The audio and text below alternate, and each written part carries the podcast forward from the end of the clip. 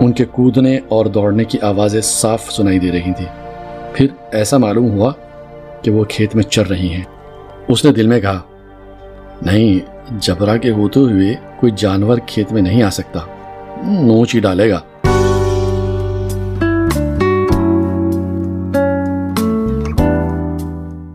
High guys میں ہوں آپ کے ساتھ، آپ کا دوست اور ہوسٹ آزم شاہ۔ گائز بچپن ایک ایسی چیز ہے، اس کی بہت ساری باتیں انسان کبھی نہیں بھولتا اور اکثر وہ کہانیاں جو اس کے دل کو چھو جاتی ہیں، وہ ہمیشہ اس کے ذہن کے کونے میں کہیں نہ کہیں پڑی رہتی ہیں۔ اور اگر اتفاق سے وہ کہانی نظروں کے سامنے سے گزر جائے، تو دل خود بخود اس کو پڑھنے یا سننے کو چاہتا ہے۔ یہ بھی ایک ایسی خوبصورت کہانی ہے جسے لکھا ہے منشی پریم چند نے۔ آپ میں سے بہت سارے لوگوں نے اس کہانی کو ضرور پڑھا ہوگا یا سنا ہوگا اور بہت سے دوست ایسے ہوں گے جو شاید پہلی دفعہ سنیں گے۔ تو گائز آپ دونوں ہی کے لیے یہ حسین کہانی پیش ہے۔ اس کا عنوان ہے پوس کی رات۔ وہ لوگ جنہوں نے یہ کہانی پڑھی ہے، وہ جانتے ہیں ہلکو اور جبرا کون ہے۔ اور ہمارے وہ نئے دوست جنہوں نے یہ کہانی نہیں پڑھی ہے یا نہیں سنی ہے، آپ جانیے کہ یہ دونوں کون ہیں ہلک اور جبرا۔ آئیے سنتے ہیں یہ پیاری سی کہانی۔ جسے لکھا ہے منشی پریم چند نے، اس کا عنوان ہے پوس کی رات، آئیے سنتے ہیں۔ ہلکو نے اپنی بیوی سے آ کر کہا، شہنا آیا ہے، لاؤ، جو روپے رکھے ہیں اسے دے دوں۔ کسی طرح گردن تو چھوٹے۔ منی بہو جھاڑو لگا رہی تھی۔ پیچھے پھر کر بولی، تین ہی تو روپے ہیں، دے دوں تو کمبل کہاں سے آئے گا؟ ماغ پوس کی رات کھیت میں کیسے کٹے گی؟ اسے کہہ دو کہ فصل پر روپے دے دیں گے، ابھی نہیں ہے۔ ہلکو تھوڑی دیر تک چپ کھڑا رہا اور اپنے دل میں سوچتا رہا، پوس سر پر آ گیا ہے۔ بغیر کمبل کے رات کو وہ کسی طرح کھیت پر نہیں سو سکتا۔ مگر شہنا مانے گا نہیں، وہ گھوڑکیاں دے گا، گالیاں سنائے گا۔ بلا سے جاڑے میں مریں گے۔ یہ بلا تو سر سے ٹل جائے گی۔ یہ سوچتا ہوا وہ اپنا بھاری جسم لیے ہوئے جو اس کے نام کو غلط ثابت کر رہا تھا، اپنی بیوی کے پاس گیا اور خوش آمدانہ لہجے میں بولا، لا، دے دے۔ گردن تو کسی طرح بچے۔ کمبل کے لیے کوئی تدبیر سوچوں گا۔ منی اس کے پاس سے دور ہٹ گئے اور آنکھیں ٹیڑھی کر کے بولی کر چکے دوسری تدبیر۔ ذرا سنو، کون سی تدبیر کرو گے؟ کون کمبل خیرات میں دے دے گا؟ نہ جانے کتنے روپے باقی ہیں جو کسی طرح ادا ہی نہیں ہوتے۔ میں کہتی ہوں، تم کھیتی چھوڑ کیوں نہیں دیتے؟ مر مر کر کام کرو، پیداوار ہو تو اس سے باقی ادا کرو۔ چلو چھٹی ہوئی۔ باقی چکانے کے لیے تو ہمارا جنم ہوا ہے۔ ایسی کھیتی سے تو باز آئے۔ میں روپے نہ دوں گی۔ نہ دوں گی۔ ہلکو رنجیدہ ہو کر بولا، تو کیا گالیاں کھاؤں؟ منی نے کہا گالیاں کیوں دے گا؟ کیا اس کا راج ہے؟ مگر یہ کہنے کے ساتھ ہی اس کی تنی ہوئی بھویں ڈھیلی پڑ گئیں۔ ہلکو کی بات میں جو دل ہلا دینے والی سچائی تھی، اسے معلوم تھی۔ اس کی جانب ٹک ٹکی باندھے ہوئے دیکھ رہی تھی۔ اس نے طاق بر سے پیسے اٹھائے اور لا کر ہلکو کے ہاتھ پر رکھ دیے۔ پھر بولی تم اب کھیتی چھوڑ دو۔ مزدوری میں سکھ سے ایک روٹی تو چین سے کھانے کو ملے گی۔ کسی کی تھونستا نہ رہے گی۔ اچھی کھیتی ہے۔ مزدوری کر کے لاؤ، وہ بھی اس میں چھونک دو۔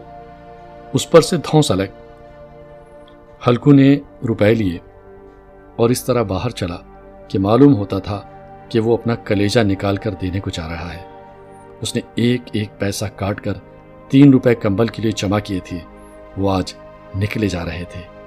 ایک ایک قدم کے ساتھ اس کا دماغ اپنی غریبی کے بوجھ سے تبچا رہا تھا۔ پوس کی اندھیری رات آسمان پر تارے بھی ٹھٹرے ہوئے معلوم ہوتے تھے۔ ہلکو اپنے کھیت کے کنارے، اوکھ کی پتیوں کی ایک چھتری کے نیچے، بانس کے کھٹولے پر اپنی پرانی گاڑھے کی چادر اڑے ہوئے کانپ رہا تھا۔ کھٹولے کے نیچے اس کا ساتھی کتا، جبرا، پیٹ منہ میں ڈالے، سردی سے کو کو کر رہا تھا۔ دونوں میں سے ایک کو بھی نیند نہ آتی تھی۔ ہلکو نے گھٹنوں کو گردن میں چمٹاتے ہوئے کہا کیوں جبرا؟ جاڑا لگتا ہے؟ کہا تو تھا کہ گھر میں پیال پر لیٹا رہے تو یہاں کیا لینے آیا تھا؟ اب کھا سردی؟ میں کیا کروں؟ جانتے تھے کہ میں حلوہ پوری کھانے جا رہا ہوں۔ دوڑتے ہوئے آگے آگے چلے آئے۔ اب رو اپنی نانی کے نام کو؟ جبرا نے پڑے پڑے دم ہلائی۔ اور ایک جمائی لے کر چپ ہو گیا۔ شاید وہ سمجھ گیا تھا کہ اس کی کونکوں کی آواز سے اس کے مالک کو نیند نہیں آ رہی ہے۔ ہلکو نے ہاتھ نکال کر جبرا کی ٹھنڈی پیٹھ سلاتے ہوئے کہا، کل سے میرے ساتھ نہ آنا۔ نہیں تو ٹھنڈے ہو جاؤ گے۔ اور یہ ران پچھوا نہ جانے کہاں سے برف لیے آ رہی ہے۔ اٹھو، پھر ایک چلم بھرو۔ کسی طرح رات تو کٹے۔ اٹھ، جل تو پی چکا۔ یہ کھیتی کا مزہ ہے۔ اور بھگوان کچھ ایسے ہیں جن کے پاس جاڑا جائے تو گرمی سے گھبرا کر بھاگے۔ موٹے موٹے گدے، لحاف، کمبل۔ مجال ہے کہ جاڑے کا گزر ہو جائے۔ اور تقدیر کی خوبی ہے، مزدوری ہم کریں مزہ دوسرے لوٹیں۔ ہلکو اٹھا اور گڑھے میں سے ذرا سی آگ نکال کر چلم بھری جبرا بھی اٹھ بیٹھا۔ ہلکو نے چلم پیتے ہوئے کہا، پیے گا چلم؟ جاڑا تو کیا جاتا ہے؟ ہاں ذرا من بہل جاتا ہے۔ جبرا نے اگلے پنجے اس کے گھٹنوں پر رکھ دیے اور اس کے منہ کے پاس اپنا منہ لے گیا۔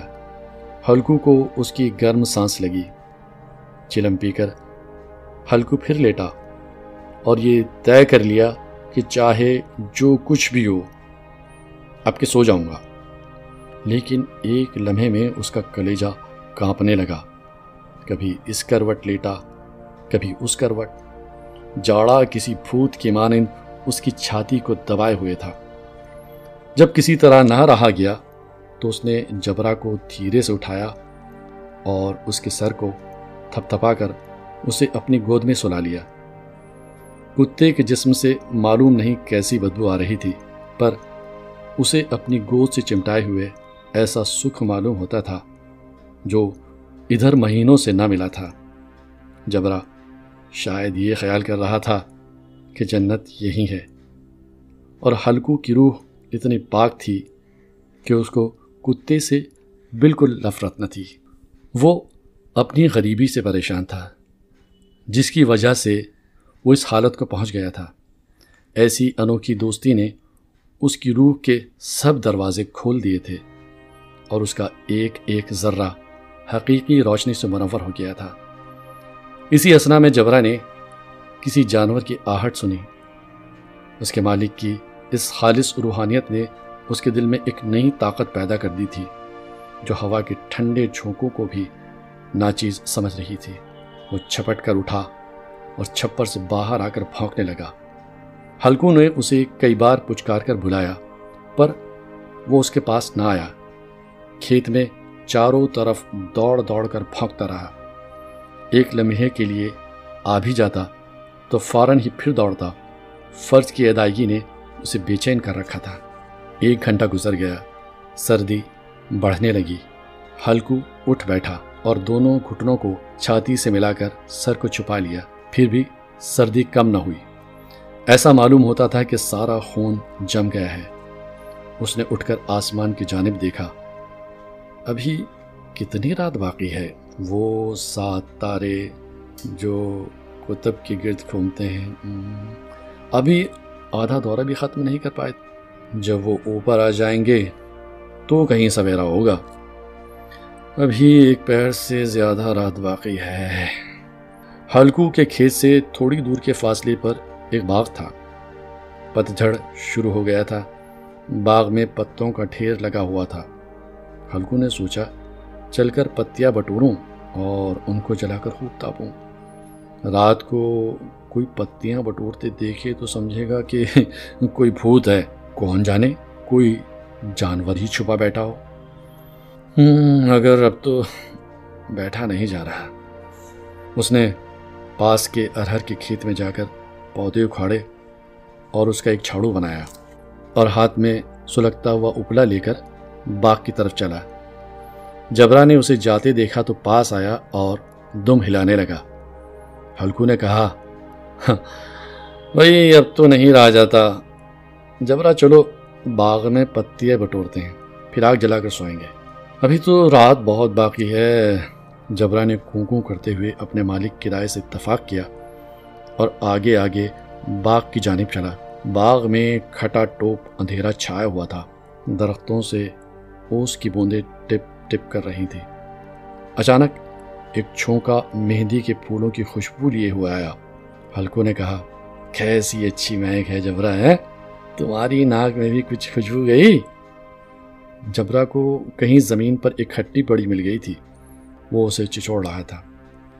ہلکو نے آگ زمین پر رکھ دی۔ اور پتیاں بٹورنے لگا۔ تھوڑی دیر میں پتیوں کا ایک ڈھیر لگ گیا۔ ہاتھ ٹھٹرے جاتے تھے، ننگے پاؤں گلے جاتے تھے، اور وہ پتیوں کا پہاڑ کھڑا کر رہا تھا۔ اسی الاؤ میں وہ سردی کو جلا کر خاک کر دے گا۔ تھوڑی دیر میں الاؤ جل اٹھا۔ اس کی لو اوپر والے درخت کی پتیوں کو چھو چھو کر بھاگنے لگی۔ اس ہلتی ہوئی روشنی میں باغ کے عالیشان درخت ایسا معلوم ہوتا تھا جیسے وہ اس لا انتہا اندھیرے کو اپنی گردن پر سنبھالے ہوئے ہیں۔ تاریکی کے اس اتھا سمندر میں روشنی ایک ناؤ کی مانند تھی۔ ہلکو الاؤ کے سامنے بیٹھا ہوا آگ تاپ رہا تھا۔ ایک منٹ میں اس نے اپنی چادر بغل میں دبائی اور دونوں پاؤں پھیلا دیے۔ گویا وہ سردی کو للکار رہا تھا۔ تیرے بھی جو جی میں آئے کر سردی کی اس بے پایا طاقت پر فتح پا کر وہ خوشی کو چھپا نہ سکتا تھا۔ اس نے جبرا سے کہا ہوں کیوں جبرے اب تو ٹھنڈ نہیں لگ رہی۔ جبرا نے کوں کوں کر کے گویا کہا، اب کیا ٹھنڈ لگتی رہے گی؟ پہلے یہ تدبیر نہیں سوجی۔ نہیں تو اتنی ٹھنڈ کیوں کھاتے؟ ہوں جبرا نے دم ہلائی۔ اچھا آؤ، اس الاؤ کو کود کر پار کریں۔ دیکھیں کون نکلتا ہے آگے۔ ہیں؟ اگر جل گیا بچہ تو میں دوا نہ کروں گا۔ جبرا نے خوف زدہ نگاہوں سے الاؤ کی طرف دیکھا، منی سے کل نہ کہہ دینا، ورنہ لڑائی کرے گی۔ یہ کہتا ہوا وہ اچھلا اور اس الاؤ کے اوپر سے صاف نکل گیا۔ پیروں میں ذرا سی لپٹ لگ گئی، پر وہ کوئی بات نہ تھی۔ جبرا الاؤ کی گرد گھوم کر اس کے پاس آ کر کھڑا ہوا۔ ہلکو نے کہا، چلو چلو، اس کی نہیں ہوتی، اوپر سے کود کر آؤ وہ پھر کودا۔ اور الاؤ کے اس پار آ گیا۔ پتیاں جل چکی تھی۔ باغیچے میں پھر اندھیرا چھا گیا تھا۔ راکھ کے نیچے ابھی کچھ کچھ آگ باقی تھی۔ جو ہوا کا جھوکا آنے پر ذرا جاگ اٹھتی تھی۔ ہلکو نے پھر چادر اوڑھ لی اور گرم راگ کے پاس بیٹھا ہوا گیت گنگنانے لگا۔ اس کے جسم میں گرمی آ گئی تھی، پر جو جو سردی بڑھتی جاتی تھی، اسے سستی دبائے لیتی تھی۔ دفتن جبرا زور سے پھونک کر کھیت کی طرف بھاگا۔ ہلکو کو ایسا معلوم ہوا کہ جانوروں کا ایک غول اس کے کھیت میں آ گیا ہے۔ شاید نیل گایوں کا تھا۔ ان کے کودنے اور دوڑنے کی آوازیں صاف سنائی دے رہی تھیں۔ پھر ایسا معلوم ہوا کہ وہ کھیت میں چر رہی ہیں۔ اس نے دل میں کہا، نہیں، جبرا کے ہوتے ہوئے کوئی جانور کھیت میں نہیں آ سکتا۔ نوچ ہی ڈالے گا۔ مجھے فہم ہوا ہے۔ اب تو کچھ سنائی نہیں دیتا۔ لگتا ہے مجھے دھوکا ہوا ہے۔ اس نے زور سے آواز لگی جبرا جبرا۔ جبرا بھونکتا رہا۔ اس کے پاس نہ آیا۔ جانوروں کی چرنے کی آواز چرڑ چرڑ سنائی دینے لگی۔ ہلکو اپنے کو فریب نہ دے سکا، مگر اسے اس وقت اپنی جگہ سے ہلنا زہر معلوم ہوتا تھا۔ کیسا گرمایا ہوا، مزے سے بیٹھا تھا۔ اس جاڑے پالے میں کھیت میں جانا۔ جانوروں کو بگانا ان کا پیچھا کرنا، اس کو پہاڑ معلوم ہو رہا تھا۔ وہ اپنی جگہ سے نہ ہلا۔ بیٹھے بیٹھے جانوروں کو بگانے کے لیے چلانے لگا۔ ہو ہو ہو، ہا ہا ہا۔ مگر جبرا پھر بھونک اٹھا۔ جانور کھیت میں چل رہے تھے۔ فصل تیار ہے، مگر یہ ظالم جانور اس کا ستیہ ناش کیے ڈال رہے ہیں۔ ہلکو پکا ارادہ کر کے اٹھا اور دو تین قدم چلا۔ پھر یکا یک ہوا کا ایک ایسا ٹھنڈا چبھنے والا بچھو کے ڈنگ سا چھونکا لگا کہ وہ پھر بجھتے ہوئے الاؤ کے پاس آ بیٹھا اور راک کو کریت کریت کر اپنے ٹھنڈے جسم کو گرمانے لگا۔ جبرا اپنا گلا پھاڑے ڈالتا تھا۔ نیل گائیں صفائی کیے ڈالتی تھی اور ہلکو گرم راک کے پاس خاموشی سے بیٹھا تھا۔ افسردگی نے اسے چاروں طرف سے رسی کی طرح جکڑ رکھا تھا۔ اسی راک کے پاس زمین پر وہ چادر اڑ کر سو گیا۔ سویرے جب اس کی آنکھ کھلی تو دیکھا چاروں طرف دھوپ پھیل گئی تھی اور منی کھڑی کہہ رہی تھی، تم کہاں آ کر مر گئے؟ ادھر سارا کھیت چوپٹ ہو گیا ہلکو نے اٹھ کر کہا، کیا تو کھیت سے ہو کر آ رہی ہے منی بولی ہاں سارے کھیت کا ستیہ ناس ہو گیا۔ بھلا ایسا بھی کوئی سوتا ہے؟ تمہارے یہاں منڈیا ڈالنے سے کیا فائدہ ہوا؟ ہلکو نے بہانہ کیا، میں مرتے مرتے بچا، تجھے اپنی کھیت کی پڑی ہے۔ پیٹ میں ایسا درد اٹھا تھا کہ بس میں ہی جانتا ہوں۔ دونوں پھر کھیت کے ڈانڈے پر آئے۔ دیکھا کھیت میں ایک پودا بھی نہ تھا۔ اور جبرا منڈیا کے نیچے چت لیٹا ہوا تھا، گویا بدن میں جان ہی نہیں ہے۔ دونوں کھیت کی طرف دیکھ رہے تھے۔ منی کے چہرے پر اداسی چھائی ہوئی تھی۔ مگر ہلکو خوش تھا۔ منی نے فکر مند ہو کر کہا، اب مجوری کر کے مال گزاری دینی پڑے گی۔ ہلکو نے خوشی کے لہجے میں کہا، رات کو ٹھنڈ میں یہاں سونا تو نہ پڑے گا۔ میں اس کھیت کا لگان نہ دوں گی۔ کہہ دیتی ہوں کہ جینے کے لیے کھیتی کرتے ہیں، مرنے کے لیے نہیں کرتے۔ جبرا ابھی تک سویا ہوا ہے۔ اتنا تو کبھی نہ سوتا تھا۔ آج جا کر شہنا سے کہہ دو، کھیت جانور چر گئے۔ ہم ایک پیسہ نہ دیں گے۔ رات بڑے گجب کی سردی تھی بھائی۔ میں کیا کہتی ہوں؟ تم کیا سنتے نہیں ہو؟ تو گالی کھلانے کی بات کہہ رہی ہے، شہنا کو ان باتوں سے کیا مطلب؟ تمہارا کھیت چاہے جانوروں نے کھایا ہو یا آگ لگ گئی ہو، اولے پڑ گئے ہوں، اسے تو اپنی بس مال گزاری چاہیے۔ تو چھوڑ دو کھیتی۔ میں ایسی کھیتی سے باز آئی۔ ہلکو نے مایوسانہ انداز سے کہا جی تو میرا بھی یہی کرتا ہے کہ کھیتی چھوڑ دوں۔ مجبوری کا خیال کرتا ہوں تو جی گھبرا اٹھتا ہے، کسان کا بیٹا ہوں۔ اب مجبوری نہ کروں گا۔ چاہے پوس کی رات۔ ابھی آپ نے منشی پریم چند کی لکھی خوبصورت کہانی سنی۔ گائز آپ کے مشورے، آپ کے کمنٹس آپ کے لائکس آپ کی گائیڈ لائنس مجھے ہمیشہ سپورٹ کرتی ہیں۔ تو پلیز کنجوسی سے کام مت لیجیے گا شیئر کیجیے گا اس کہانی کو اور اپنے نئے دوستوں سے میں یہ کہنا چاہوں گا کہ آپ چینل کو سبسکرائب کریں اور بیل آئیکن کو بھی ضرور پریس کریں جس سے آپ کے جس سے کہ آپ کو نوٹیفیکیشنس ملتے رہیں۔